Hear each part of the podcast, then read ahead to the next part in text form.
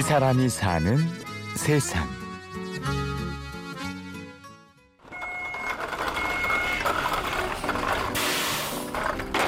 네, 경북자 들어왔네요. 새벽 6시 서울의 한 꽃시장. 플로리스트 임여진 씨의 하루가 시작되는 곳입니다. 아 이쁘다.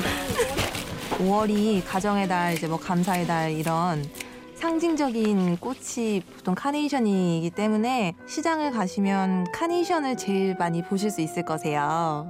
꽃이 나올 때를 보며 아 계절이 지나가구나 라는 생각을 많이 하고 꽃을 다루는 일을 한다고 하면 보여지는 이미지들만을 이야기하는 사람들도 있습니다. 화려한 직업을 가지고 계시네요 라든지 어, 너무 여성스러운 직업을 가지고 계세요 이런 말을 열 분이 계시다면 여덟 분은 그런 말씀을 하셨던 것 같은데 저랑 한 하루 이틀 정도를 같이 다녀보시게 되면 아마 다음 날은 안 오시지 않을까요? 일단은 체력이 가장 중요하죠. 꽃들이 사실 여러 단위 뭉쳐 있을 때 굉장히 무거운 짐들과 맞먹고 여기는 어떤 꽃, 어떤 꽃 이렇게 나눠져 있다기보다 걔네들이 이렇게 다 뭉치로 다 있으면 저희가 이제 그거를 체크를 해서 골라내는 거죠, 걔네들을. 그 무게도 어마어마하고요. 여진 씨가 처음부터 꽃을 다루는 일을 했던 것은 아닙니다. 여섯 살 때부터 쳐온 피아노. 인생의 절반 이상을 음악과 함께 했죠. 연주회 등 이런 것들을 통해서 꽃을 접할 수 있는 기회가 사실 조금 많이 있었어요. 그런데 그때 이제 꽃 선물도 많이 받고 취미로 배우기 시작을 하면서 어, 꽃도 점점 점점 매력에 빠져들고 그저 꽃이 좋다는 생각으로 시작했던 우연한 취미가 일로 이어졌습니다. 여진 씨가 요즘 가장 많이 만드는 것은 부케입니다. 결혼식이 많은 5월, 인생의 가장 소중한 순간에 함께하는 꽃다발을 만드는 일은 무엇보다 긴장되는 일이라는데요. 통영에서 결혼을 하셨던 분이신데 사실 통영까지 꽃을 제가 보내기에는 여기는 서울이잖아요.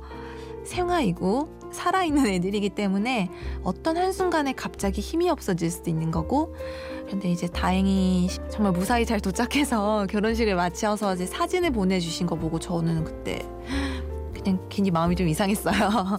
그냥 괜히 제가 뭉클해지는 그리고 사실 부케를 만들 때 신부님들 들고 계신 걸 뭔가 상상을 하면서 제가 만드는 게 크기 때문에 친정엄마도 아니지만 뭔가 친정엄마가 딸을 보내는 것처럼 그런 마음이 더 크죠.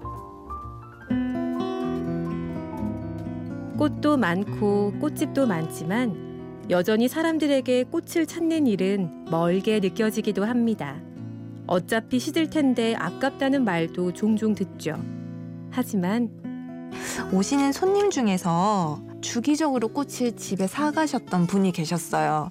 근데 이제 몇 달 동안 그거를 계속 하셔서 제가 오히려 어 이게 오래 봐야 되는데 시들어서 어떡해요 뭐 이렇게 여쭤본 적이 있었어요. 근데 그분께서 오히려 그게 생화의 매력 아닌가요? 라고 이렇게 얘기를 하시더라고요.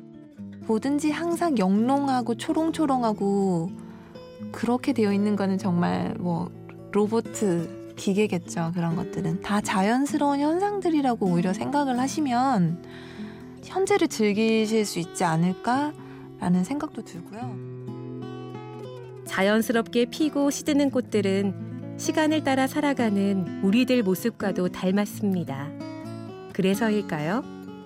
우리 인생의 많은 중요한 부분에는 늘 꽃이 함께 합니다. 각 계절마다 더 예쁜 꽃, 그 건강함을 뽐내는 계절의 꽃들이 있듯이 인생에서도 뭐 10대, 20대, 그 나이대의 예쁜 모습들, 추억들이 있잖아요. 그래서 이제 꽃이 사실 시들고 져버린다고 해서 잊혀지는 건 아닌 것 같고, 집에 말린 꽃이라든지 뭔가 사진으로도 남아있을 수도 있는 거고요.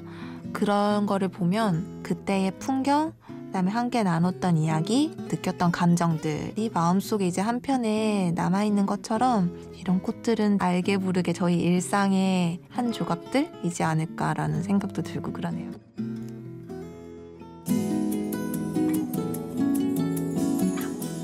하나하나에 다 사연이 있기에 예쁘지 않은 꽃은 하나도 없다는데요.